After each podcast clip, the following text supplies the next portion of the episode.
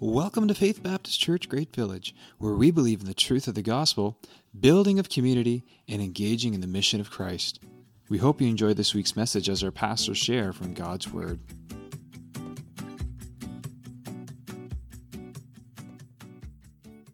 Appreciate uh, Gail and her husband Peter coming out to spend the morning with us today and uh, being here to represent uh, this this mission which we've been uh, involved in for how many years now, do you think? What do you think, Mary? How many? You were involved for five years. It's probably been five years since you've been involved. And before that, so it's got to be it's got to be 15.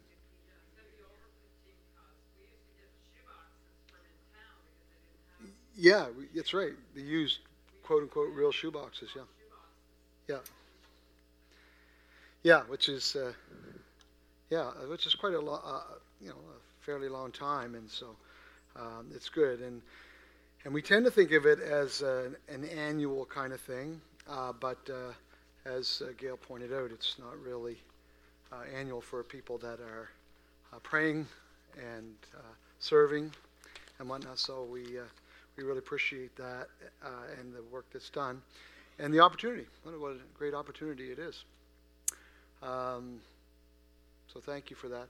Doug and Glenda are here this morning, and, and if uh, everything goes according to plan, you want to see them personally again for several months. They're going to be heading out this week, correct?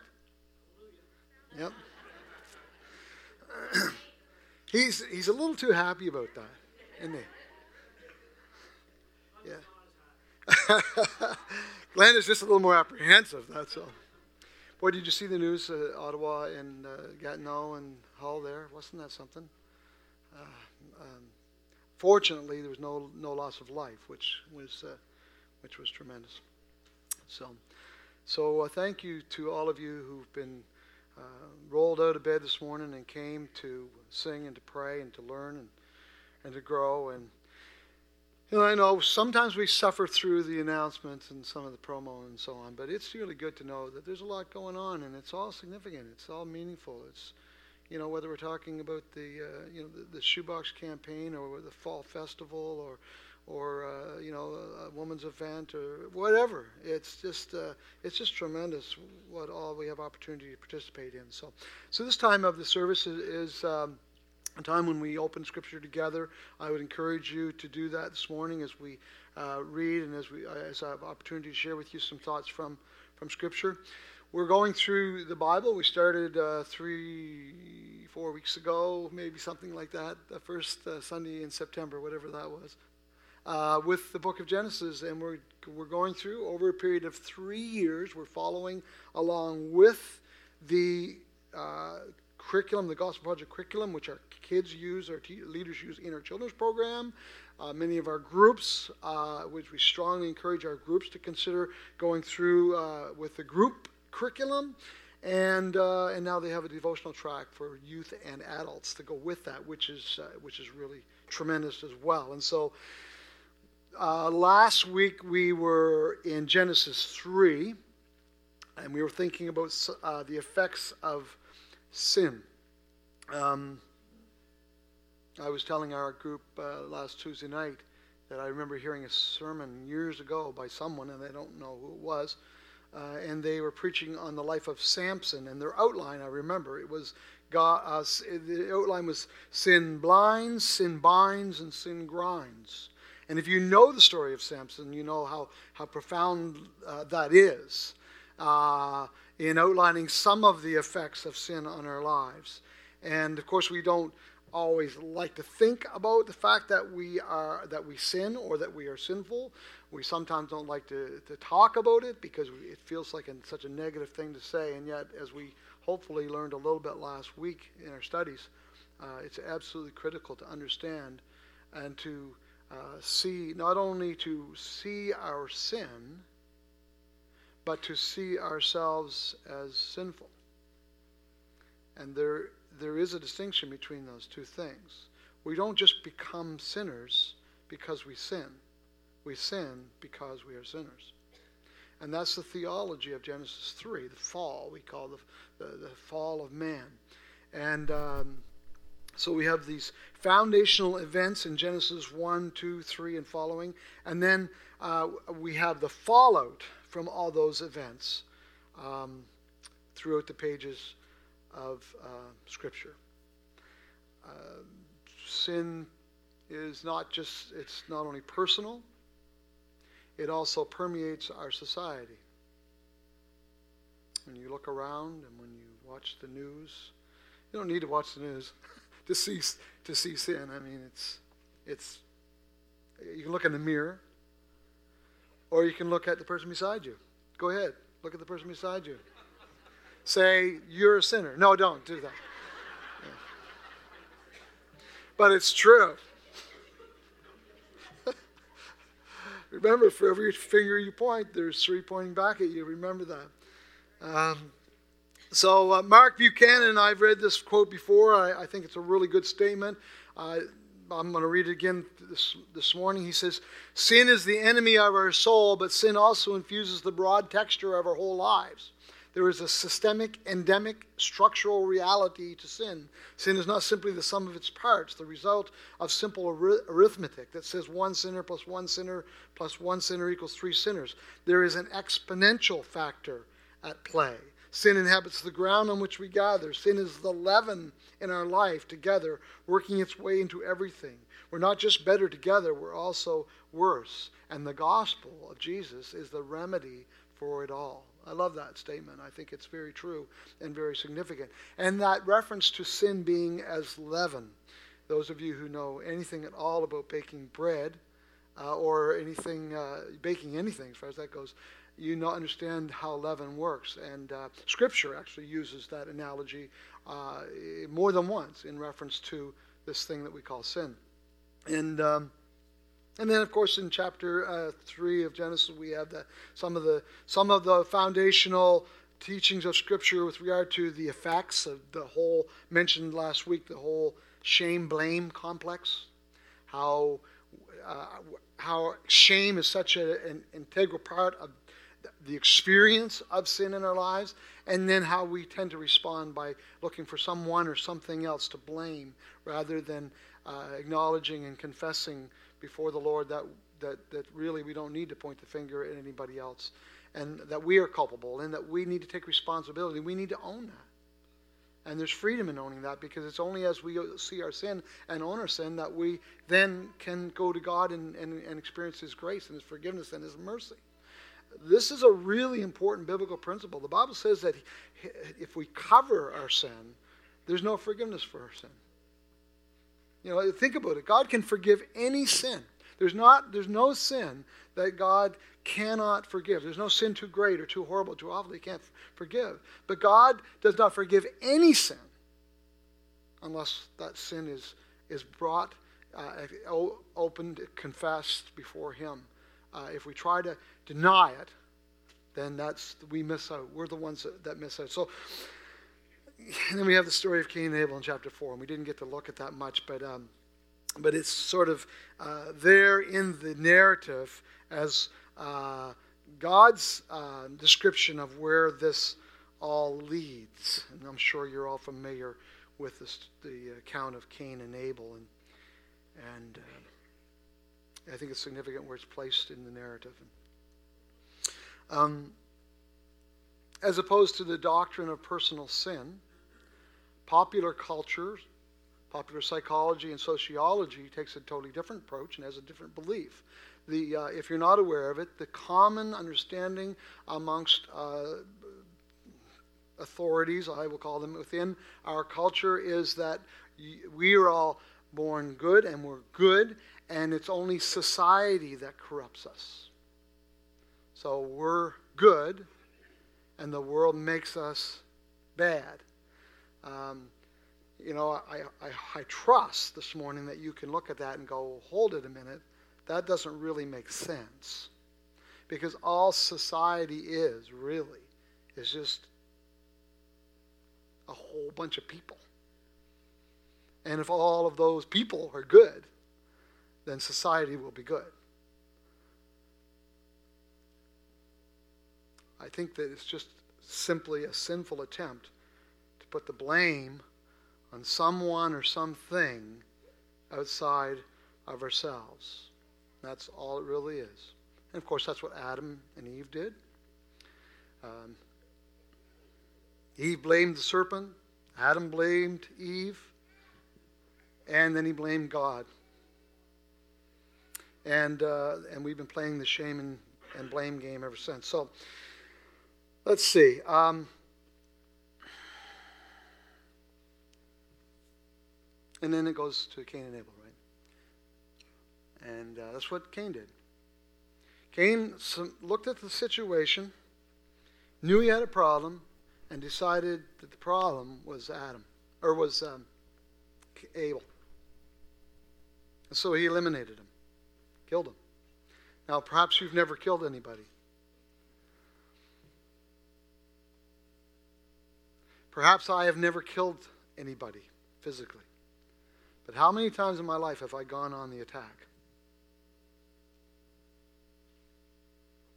I don't think I could count them.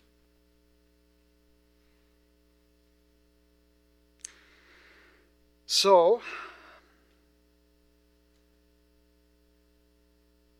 it's not a popular subject,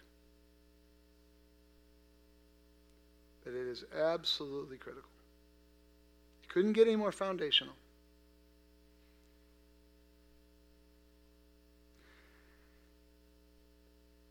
William Beveridge said, I cannot pray except I sin. I cannot preach except I sin. My very repentance needs to be repented of. And the tears I shed need washing in the blood of Christ. Now you may hear that and may think, you may think that that sounds extreme. Like, is it really? Is it really that bad? I mean, come on, really? Is it really that bad? Well, you see, all of this is contingent upon us seeing our sin and seeing ourselves as sinners. It, it, it's all, it all de- depends on that. John Bunyan, who wrote The Pilgrim's Progress, and it's pretty hard to argue against somebody who could write a book like that. If you've ever read The Pilgrim's Progress, it's probably got more theology in it than any book apart from the Bible itself. It's, it's an amazing, amazing account, uh, uh, uh, extended, uh, expanded parable of life. And yet, John Bunyan, Bunyan said the best prayer I ever prayed had enough sin in it to damn the whole world. And again, you say that might sound extreme, but it's, um, it's vital. I would say this that your and my capacity to forgive others will depend in large part upon our willingness, or our ability, or, or better, maybe our willingness, to see our own sin and our own selves as sinful or just as sinful. Just as sinful as anybody else. Any other approach to life leaves us pointing our finger at other people and saying things like this Well, I might be bad, but I'm not as bad as them. See, that's what we do when we when we fail to really recognize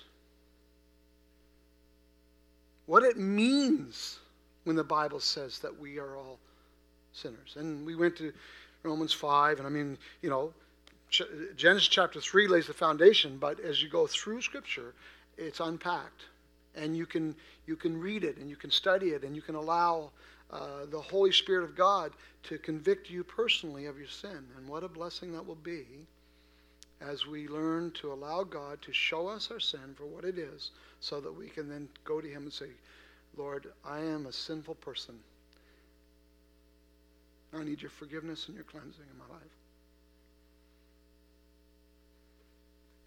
And I will tell you this um, there's nothing that has more power not only to transform your life, but to transform your relationships than that. Nothing. Because that's the problem we run into over and over again in our relationships is we it's the things that we do to one another or we perceive that people are doing to us and their motives and their intentions and, and their faults and their failures. What do you do with all that stuff? What do you what do you do when somebody hurts you, when somebody offends you. Oh, maybe they didn't even mean it, but it's still it's still there. And and and and you, what do you do with it? What do you do with sin? The world denies that sin really exists. That's the world's attempt, and yet that's not getting anybody anywhere. I was had the privilege of speaking. Uh, to a group of men yesterday, and one of the things that I felt led to say to them was that in our lives, we're either forgiving a person or we're judging them. It's one or the other. And I believe that, and I believe it's true. Uh, I want to read one more quote, and we're still reviewing here, but it's such an important subject. And you're not going to understand the, the uh, content today of the flood of Noah unless you understand this. It, the flood of Noah will make no sense to you. You won't be able to accept it. Because it's all contingent upon what we're talking about in Genesis chapter 3. Um, but I, this quote, remember, you may have heard the story because I've told it several times. It's one of my favorite stories about the British paper that was uh, inviting uh, different authorities to write in and, and, give their philosophical view on what the problem, problem was with the world. Do you remember? You, you, many of you have heard that story, but uh, it's it's a true account, as near as I can gather, uh, and different, you know, authors and philosophers and politicians were all writing into the paper, giving these long, wonderful explanations of what was wrong with the world. And G.K. Chesterton, a man who uh, was uh, uh, not only very brilliant but also extremely witty, wrote in, and his response was. Uh, dear gentlemen, in, in regard to the question that you have invited us to, to speak to, what is wrong with the world? I am, sincerely, G.K. Chesterton. And he wasn't joking. He said this He said, No man is really any good until he knows how bad he is, or might be until he has realized exactly how much right he has to all this snobbery and sneering and talking about criminals as if they were apes in the forest 10,000 miles away, until he has squeezed out of his soul the last drop of the oil of the Pharisees, until his only hope is somehow or other to have captured one criminal and kept him safe underneath his own hat. And the only way to do that, of course, is through the grace of Jesus Christ, the grace and power of Christ. So, some of those thoughts are thoughts in review, but, but it's so, so important. Today we're, we're looking at the flood narrative. And it covers several chapters, four chapters exactly, actually. Um, and we're going to be uh, reading uh, chapter 6 and some of chapter 7, and that's, uh, that's uh, as much as we're going to read together today. But I encourage you to read uh, uh, in your personal studies or group work much more than that. But we're going to read together at this time Genesis 6 uh, in, in 22 verses there, and then uh, the last part of chapter 7. And then I have some offer, I want to offer some, some comments on that material. And, uh, and we're going to need to motor. Pray with me. Lord, thank you for your word. Thank you for this time we could spend together today. Thank you for everything that we've enjoyed even up until now. Um, Lord, just being here, being here together, and having um, you present with us. We thank you that you are pleased to, uh, to be here.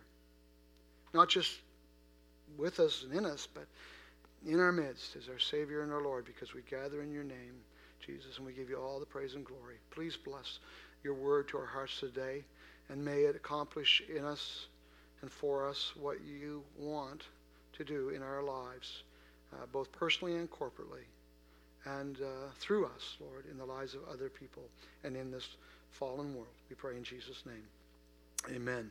So, reading Genesis 6, excuse me. When man began to multiply on the earth, or the face of the land, and daughters were born to them, the sons of God saw the daughters of man were attractive as they took, and they took their wives. Uh, as their wives, any they chose. And, and then the Lord said, My spirit shall not abide in man forever, for he is flesh his days shall be a hundred and twenty years. And the Nephilim were on the earth in those days, and also afterward, when the sons of God came into the daughters of man, and they bore children to them. These were the mighty men who were of old, the men of renown. Verse 5 The Lord saw that the wickedness of man was great in the earth, and that every intention of the thoughts of his heart was only evil continually. And the Lord regretted. These are, these are terrifying words when you read them. The Lord regretted that he had made man on the earth, and it grieved him to his heart. So the Lord said, I will blot out man, whom I have created from the face of the land, man and animals, creeping things, and birds of the heavens, for I am sorry that I have made them. Verse 8 says, But Noah found grace or favor in the eyes of the Lord. These are the generations of Noah. Noah was a righteous man, blameless in his generation. Noah walked with God, and Noah had three sons Shem, Ham, and Japheth. Now the earth was corrupt in God's sight and was filled with violence. And God saw the earth, and behold, it was corrupt, for all flesh had corrupted their way on the earth. And the Lord said to Noah, I have determined to make an end to all flesh, for the earth is filled with violence through them. Behold, I will destroy them with the earth. Make yourself an ark of gopher wood. Make rooms in the ark, and cover it inside and out with pitch. This is how you're to make it. The length of the ark, 300 cubits, its breadth, 50 cubits, and its height, 30 cubits. Make a roof for the ark. Finish it to a cubit above, and set the door of the ark in its side. Make it with lower, second, and third decks. For behold, I will bring a flood of waters upon the earth to destroy all flesh, in which the breath of life is under heaven. Everything that is on the earth shall die. And I will establish my covenant with you, and you shall come into the ark, you, your sons, and your wife, and your sons' wives with you. And of every living thing of all flesh you shall bring two of every sort into the ark, to keep them alive with you. They shall be male and female of the birds according to their kinds, and of the animals according to their kind, of every creeping thing of the ground according to its kind. Two of every sort shall come into you, come to you, to keep them alive. Also take with you every sort of food that is eaten, and store it up. It shall serve as food for you and for them. Noah did this. He did all that God commanded him. And then in chapter 7, I want first to, we're going to jump down to verse 11 and then read the rest of chapter for, from there. In the 600th year of Noah's life, in the second month or the, on the 17th day of the month, on that day, all the fountains of the great deep burst forth. And the windows of the heavens were open, and rain fell upon the earth 40 days and 40 nights. On the very same day, Noah and his sons, Shem and Ham and Japheth, and Noah's wife, and the three wives of his sons with them entered the ark how many people's that? Eight. And they, uh, they and every beast according to its kind, and all the livestock according to their kinds, and every creeping thing that creeps on the earth according to its kind, and every bird according to its kind, every winged creature. They went into the ark with Noah two and two of all flesh, in which there uh, was the breath of life. And those that entered, male and female of all flesh, went in as God had commanded him, and the Lord shut him in. The flood continued 40 days on the earth. The waters increased and bore up the ark and rose high above the earth. The waters prevailed and increased greatly on the earth, and the ark floated on the face of the waters. And the waters prevailed so mightily on the earth that all the high mountains under the whole heaven were covered. The waters prevailed upon uh, above the mountains, covering them 15 cubits deep. And all flesh died that moved on the earth birds, livestock, beasts, all swarming creatures that swarm on the earth, and all mankind. Everything on the dry land in whose nostrils was the breath of life, he blotted out every living thing that was on the face of the ground, man and animals, and creeping things, and birds of the heavens. They were blotted out from the earth. Only Noah was left, and those who were with him in the ark. And the waters prevailed on earth 150 days. There's more, as I say, you can read uh, chapters 8 and 9, but that's enough for us to consider uh, this morning, I'm sure. I want to share uh, just briefly with you on three, three things about this part of the biblical narrative. Um, I think we're probably all aware, I'm quite sure we're all aware, how incredulous people are when it comes to the account of creation and the temptation in the garden which precipitated the fall. And then you have this story of Noah and the ark.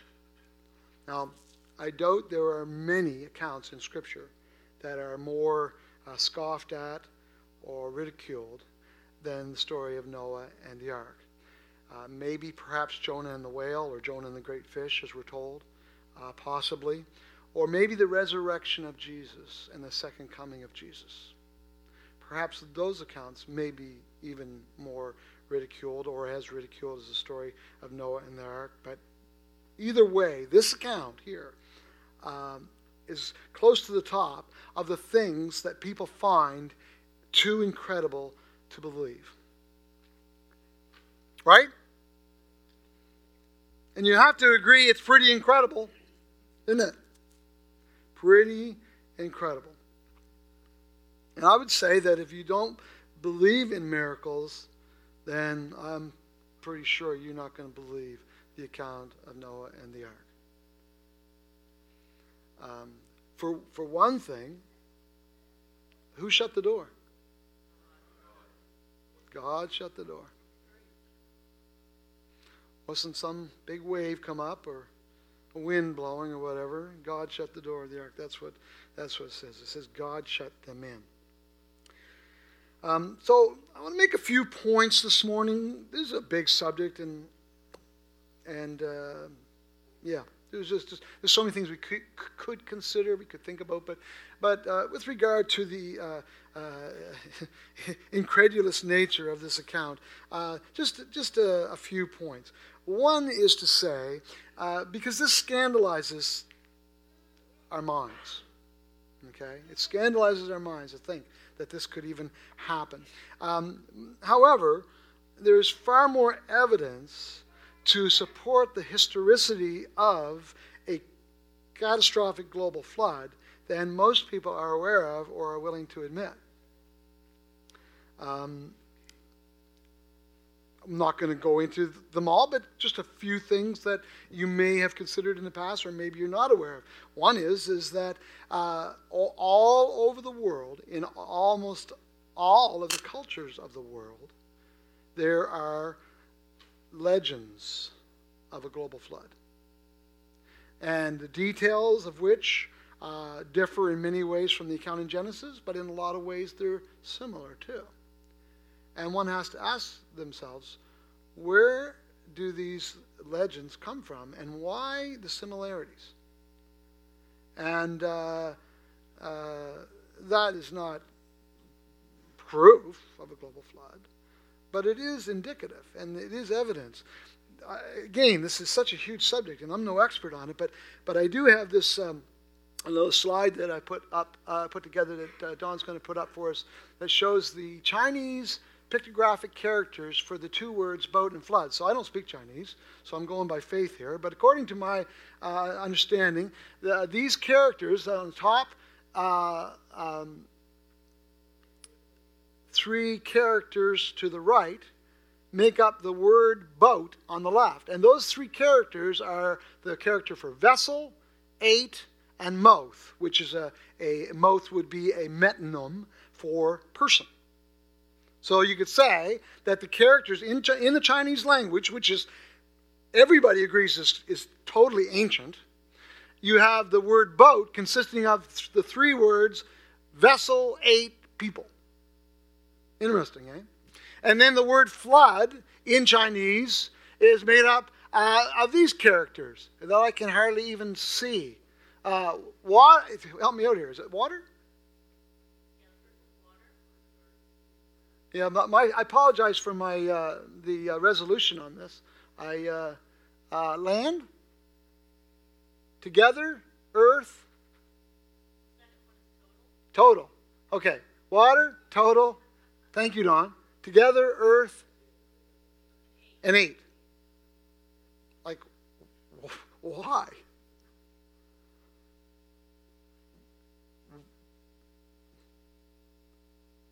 How do you explain that? You know?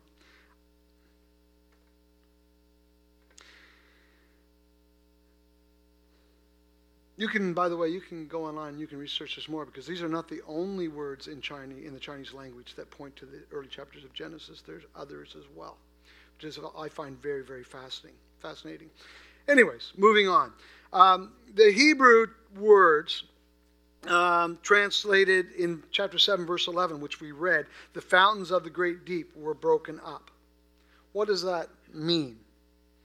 Well, obviously, uh, from the, the, the, wording, one would understand that there were enormous amounts of subterranean water, which would have had to been under high pressure and, there, and probably either hot, uh, probably hot, uh, that would have uh, been exploded. Uh, we're talking volcanic eruptions, we're talking tsunamis, and those things would be just for starters.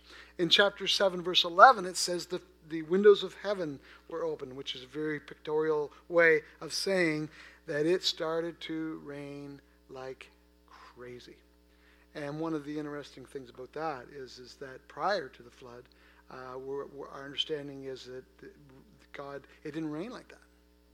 Okay, this was something new. This was something new, and um, and so you may, if you go back to chapter 1, verses uh, 6 through 8, you may recall that when God first created the earth, he created uh, the heavens, and he put uh, what he calls the, uh, the scriptures call the, the expanse between the waters and the waters. And uh, uh, creation scientists refer to that as a, a water canopy. We don't know, I mean, we're, we're speculating, right? But, the, but, but chapter 1 of Genesis indicates that there was this huge, huge water canopy in the sky. And it would appear that when it says the windows of heaven were opened, that that's the windows that God was talking about. So you have uh, underground massive reserves of water under pressure, and then you have this huge water canopy surrounding the earth. And, and simultaneously, just as uh, it's beginning to rain, or even prior to this, this rain like the earth has never seen uh, before or since, right? You have the, uh, the um, fountains of the great deep. And uh,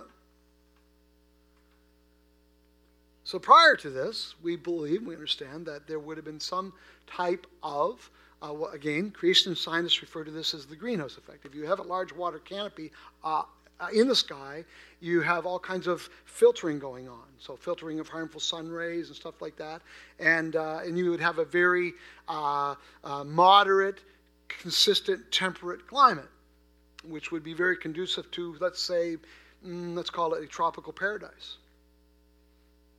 I, I believe that when God created the earth, I believe it was just absolutely spectacular. You ever been to Victoria Park?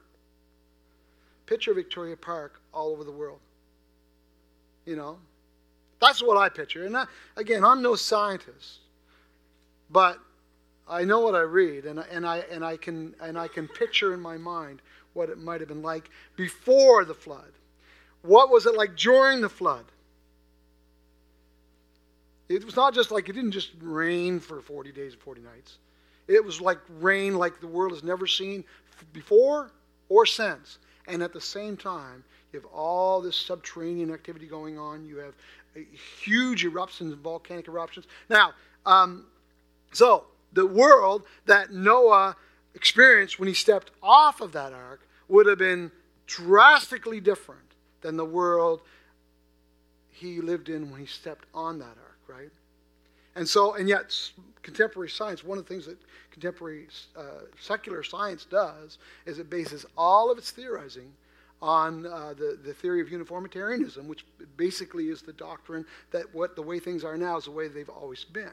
There's been they, they allow for no catastrophic events in their in their doctrine or their or their understanding, and and yet um, uh, these types of things have uh, change uh, the change that, that, would have been affected and would have been impacted by, by these things.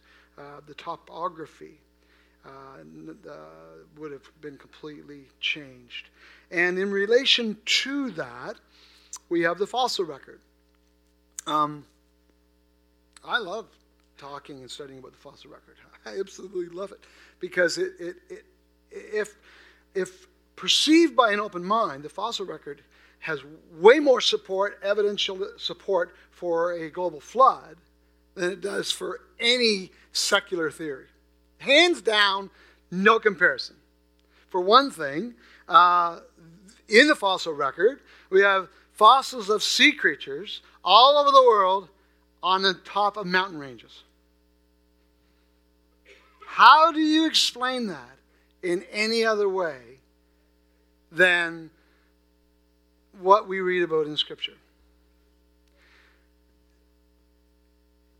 It's spectacular to think to think about it, and I think these, things can blow your mind if, and they do. And but but but just forget about that for just a moment and think. Consider this: the fact that the fossil record even exists. How is a fossil made? You know, if your if your if your dog, I'm sorry, I shouldn't use that illustration. Um, if your cat wanders off.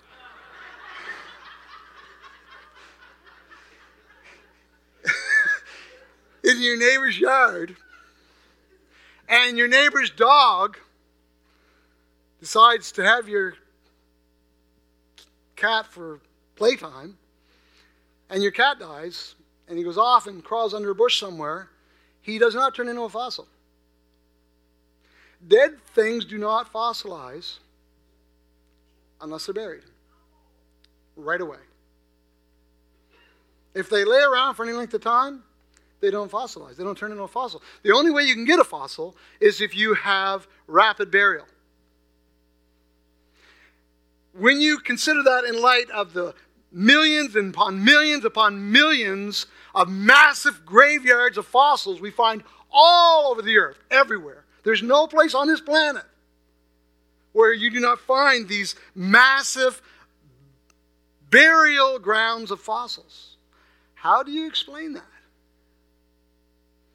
Well, Genesis explains it. Explains it really well. In fact, when you look at the pictures, if you just look at the pictures with an open mind, it looks exactly like what Genesis describes as the flood of Noah. And again, I'm not suggesting that this proves the flood. I'm just saying that there's a whole lot of what could be called scientific evidence if you have an open mind. If you don't start with a preconceived conclusion that there is no God and the only things that are possible are the things that you can see, feel, hear, touch, and taste. Uh, but anyways, that's uh, we could easily uh, easily bog bog down. What about the ark itself? It's interesting. It says uh, translating cubits into um, in feet, it was 450 feet long, 75 feet wide, and 45 feet high, which is 1,518,750 cubic feet, which is comparable, they say, to uh, about 569 modern railway uh, railroad boxcars. And if you consider that when the Bible, when uh, God speaks to Noah, he doesn't tell him to take two of every cow, two of every dog, two of every cat. He to take two of every species according to its kind. So all the dogs on the planet are the same kind. Right? And we we know we understand biologically that all dogs share a common ancestry, right? And um, uh, just as all people do and that's a scientific statement as well. Uh, but so, the, but the point is that that, that when you consider even all the uh, all of that, that there would have been uh, more than sufficient room on the ark for all the animals, with all the food needed for all the animals, and there would have even been room to spare. Then there's the seaworthiness of the craft, and again, I, I, I love this stuff. I don't know if it does anything for you. I, I, love it. They've done all the wave tank tests and everything, and they've determined that the ark was designed uh, almost virtually perfectly to withstand uh, incredible uh, uh tumultuous uh, waves without capsizing. They've done tests and they've determined that the, the design was, uh, was able to, to withstand waves of up to 200 feet and that the ark would have rotated 90 degrees and still uprighted itself. Pretty good for primitive cave people like Noah. Um, anyways, now the, these are these are some facts, and as I say, they're not mere speculation. They, these are some facts. But you know what? There's even something that's even more significant uh, for you and I here this morning, and that is the fact that Jesus Himself referred to these events as factual. All these other things, I you know, they they they carry weight with me, But this clinches it for me right here. Jesus himself not only referred to these things as factual, and it, I can't believe it. I just looked down and seen his clock. It says 1202. Who, somebody needs to fix that.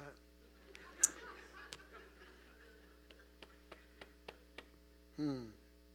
I don't know how I'm going to do this now. All right, let me read this passage. Matthew 24, Don's got it up there.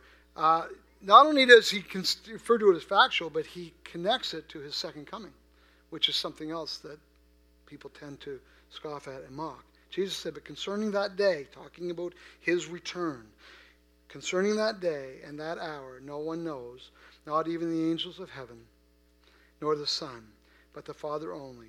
For as were the days of Noah, so, so will be the coming of the Son of Man. For as in those days before the flood, they were eating and drinking, marrying and giving in marriage, until the day when Noah entered the ark, and they were unaware until the flood came and swept them all away, so it will be at the coming of the Son of Man.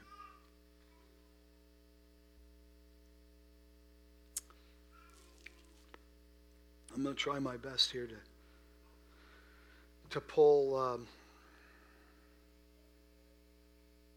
to pull some things out here and, and try not to keep you here too awful long uh, because we do have that meeting we need to get to.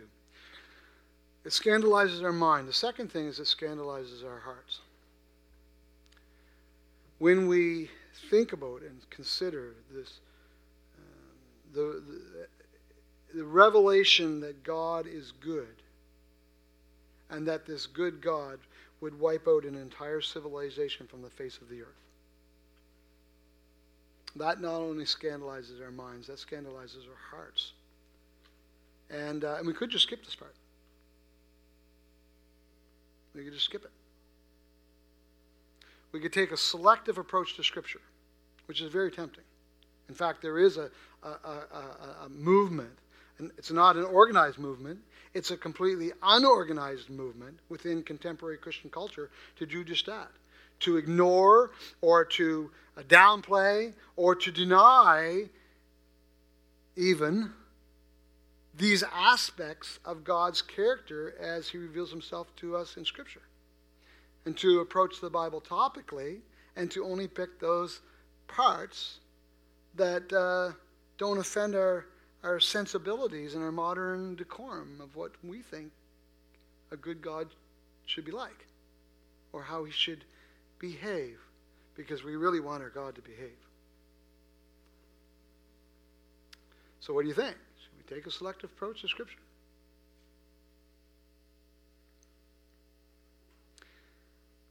Uh, Don, Psalm 111, 10, first part there says, The fear of the Lord is the beginning of wisdom.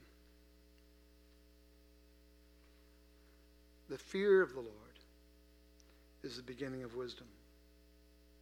In Psalm 103, verse 17, the first part says, The steadfast love of the Lord is from everlasting to everlasting on those who fear him. You see, we have trouble. We, we really, really struggle to reconcile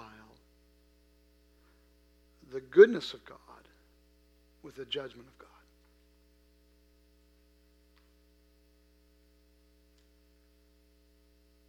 I thought about this a lot in the past week, and I here's what I what I think. I think that it, it's probably a good thing to have this come right up at the front end and establish it early on in our biblical theology. Um, the principal purpose of which is to reveal God to us. The principal purpose of Scripture is to reveal God to us. And God reveals Himself. And we need to know God as He has revealed Himself, and not as we think He should be or how we want to shape Him to be. And in Scripture, there is no question but what God is good but that his judgment is no, in no way inconsistent with his goodness.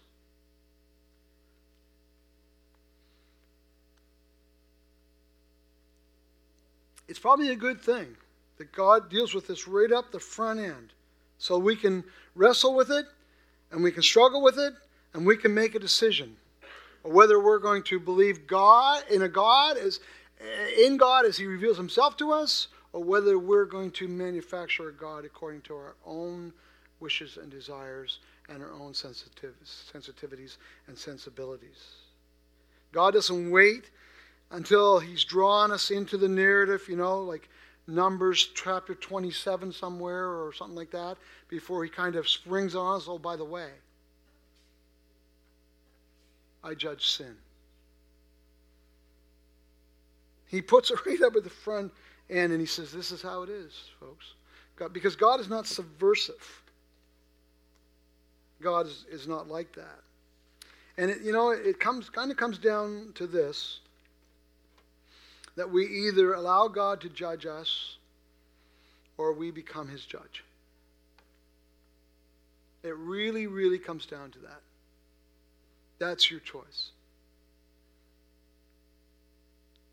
You can either allow God to be your judge or you can judge him as unacceptable for who he is and how he is. And that is why the point about us being sinners needs to be belabored. Because a big part of why we struggle to understand and accept the kind of judgment that this kind of judgment exists and is real is that we don't really understand sin. And we don't see sin the way God sees sin. And of course, along the way, we don't have a very robust understanding of what it means to be good. We don't think of justice as good. And yet, for, for a moment even, can you imagine a world without justice? Can you imagine a world where there are no repercussions or consequences or punishment of any kind for any bad behavior, no reward for any good behavior? How many of you have read Lord of the Flies by William Goldwyn? Goldwyn? Is it Goldwyn? Goldwyn, yeah. It used to be required reading. Uh, homeschoolers, do you get make yeah? Homes, it's still it's still required schooling at the Slater House, um, at the Stockdeck House. Um, if at the Whites, oh, at the Murphys, it's school. It's still required reading.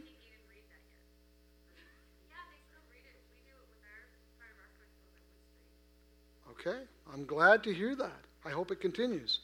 Uh, if you haven't read Lord of the Flies, you might want to pick up a copy and read it because the author, William Goldwyn, was making a statement about some of these things we're talking about here this morning. It's a good idea. Um, but, but take something less threatening than murder and mayhem. Take something less threatening. How many of you have ever heard this? This, you know, uh, when you talk, we talk about, about, about sin. How many of you have ever heard this? But I'm not hurting anybody.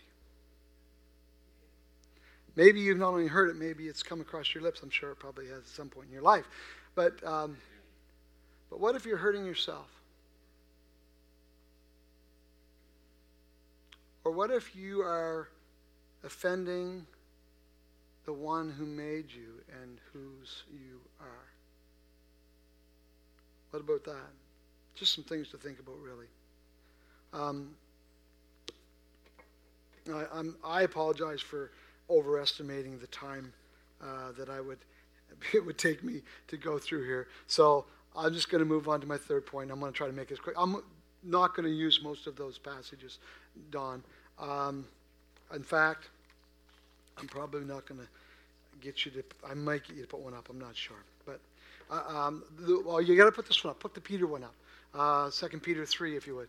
Um, okay. I could just say amen and let you go. Um, but you probably know that's not going to happen. Um,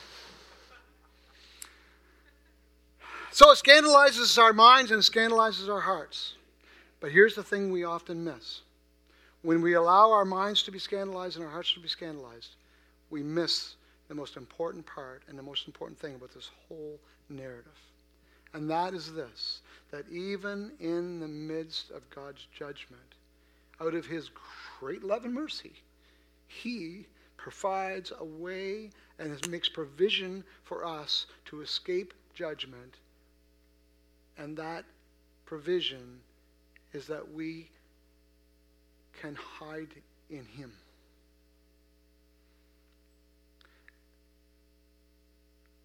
And this is the part about the ark that people don't get. That the ark is a picture of Jesus Christ, who said, I am the door. Uh, let's just, I was going to talk about the God suffering long. You know, we were in the book of Revelation, and people say, you know, why does it take? Why is it taking so long? Why, you know, God is, you know, mocked the second coming, slower than the second coming of Christ. Why is it taking so long for Jesus to come? Maybe he's not even going to come. I mean, it's been thousands and thousands of years. And Peter addresses that. And look what he said. look, you're, you're mean. Look, it says, This is now the second letter that I'm writing to you, beloved, in both of them. I am stirring up your sincere mind by way of, my, of a reminder that you should remember the predictions of the holy prophets and the commandments of the Lord and Savior through our apostles. Knowing this, first of all, that scoffers will come in the last days with scoffing, following their own sinful desires, and they will say, Where is the promise of his coming? For ever since the fathers fell asleep, all things are continuing as they were from the very beginning. Peter says, which means that they're ignorant of this, uh, they deliberately overlooked this fact that the heavens existed long ago and the earth was formed out of water through water by the word of God, and that by means of these the world that, that existed was deluged, that means flooded, with water and perished. And then he goes on to say, But by the same word, the heavens and the earth that now exist are stored up for fire, being kept until the day of judgment and destruction of the ungodly. And then he says in verse 8, But do not overlook this one fact, beloved, that with the Lord one day is as a thousand years, as a thousand years is as one day. And verse 9, which I love, says, The Lord is not slow to fulfill his promises, some count slowness, but is patient towards you, not wishing that any should perish, but that all should come to repentance. From the time that Noah, God called Noah to build that ark, to the time that he sent those waters on the earth, we don't know how long it was. Some speculate or some conclude from the scriptural record that it was 120 years. Other people say no, it wouldn't have been 120 years uh, when you do the math, but it was uh, it was probably most of that. And uh, you know, it doesn't matter if it was 120 years or 100 years. The point is that God was all that time waiting. And Peter calls Noah a, a, a preacher of righteousness. And, and the point is that, that the, the apostle is making here, and, and I was going to go to Exodus chapter 33 and 34, where God hides Moses in the cleft of the rock, which is another picture of Jesus. And because Moses says, you know, God, show me your glory. God, show me your glory. And, and God, uh, Moses says that to God, and God says, that ain't going to happen because you'd be dead. But I will show you my back, and I'll pass by, and I'll hide you in this cleft of the rock here, and I'll put my hand over and cover you so that you don't perish, and I'll show you, I'll give you a little glimpse of my glory. And then it says there, it talks about the Lord passed by, and he says, The Lord, the Lord. Uh, uh, uh, and he talks about how great his, his compassion is and how uh, uh, long suffering he is and slow to anger. And that phrase, slow to anger, comes up over and over and over again in Scripture, all through the Old Testament. Jonah, remember Jonah when uh, he was upset because God forgave the uh, Ninevites because they repented? He preached judgment. And, and, and then when they repented, and God said, "Okay, that's, wonderful. I'm not gonna I'm not gonna judge them." And Noah got mad, and uh, and that's the scripture recorded, Exodus chapter uh, 33 and 34. He says, I knew it, God. I knew you were merciful and slow to anger. Yeah. Anyways, the point is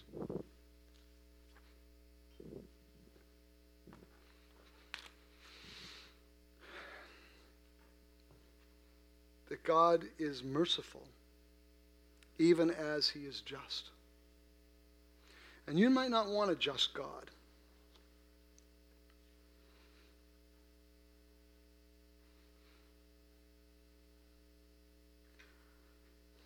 As the old saying go, when it's, when it's our sin, we want God to be merciful. When somebody else's sin, we want God to be just. Something like that. Uh, just that last scripture, Don, if you would. This is from Psalm 2, and we're going to close with this. It's 17 minutes after. I had a really good ending here.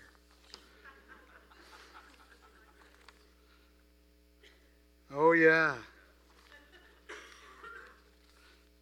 Oh, yeah, yeah, yeah, yeah. Um, another day. Psalm 2. Now, therefore, O kings, be wise, be warned, O rulers of the earth. Serve the Lord with fear and rejoice with trembling. Kiss the Son, lest he be angry, and you perish in the way. For his wrath is quickly kindled. Blessed are all who take refuge in him. Look at that last statement. Blessed are all who take refuge in him. That's the cross, you see. When you read this, the account of, of Noah and the ark, you've got to read it in the shadow of the cross. God has provided a way so that you and I, every one of us, sinners though we are, can take refuge in Him and be uh, saved from, from the wrath that is to come. Um, yeah. Let me, uh, let me close with the, these words. Rock of ages, cleft for me. Let me hide myself in thee. May the water and the blood from thy riven side which flowed be for sin a double cure. Save me from its guilt and power. Another old hymn. A wonderful Savior is Jesus my Lord. A wonderful Savior to me. He hideth my soul in the depths of his love. He hideth my soul in the depths of his love. And then the last part says, He covers me there with his hand. Uh, I'm going to ask you to stand.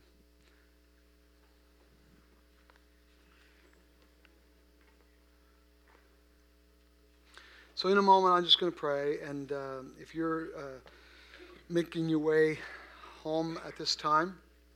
Um, we uh, thank you for, for coming and joining and being with us this morning. And um, you're, you're, certainly welcome to stay for the meeting, as was mentioned. Um, but uh, drive careful. Have a glorious afternoon. And spend a little time today thinking about how God reveals himself in Scripture.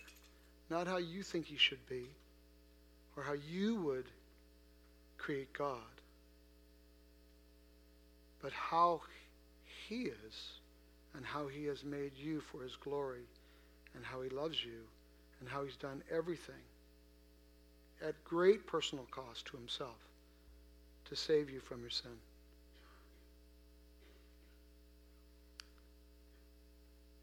Lord, I thank you for this time, for these words uh, that we've read these passages that we've considered this morning.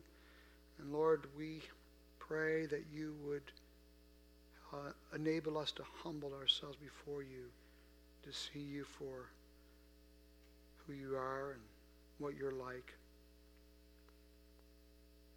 And we thank you, God, for your justice, because we can't imagine a world without justice. But at the same time, Lord, it does it does terrify us when we read of your your wrath, your glory, your anger against sin. But we thank you and praise you, God, that you sent your son Jesus. And that we can be hidden in in him, and in him we can be find a refuge for our souls that will shield us. Thank you for taking the wrath of Almighty God upon yourself, Lord Jesus, and suffering for us, so that we could be forgiven. Lord, may we worship you in gratitude all the days of our lives. In Jesus' name, amen.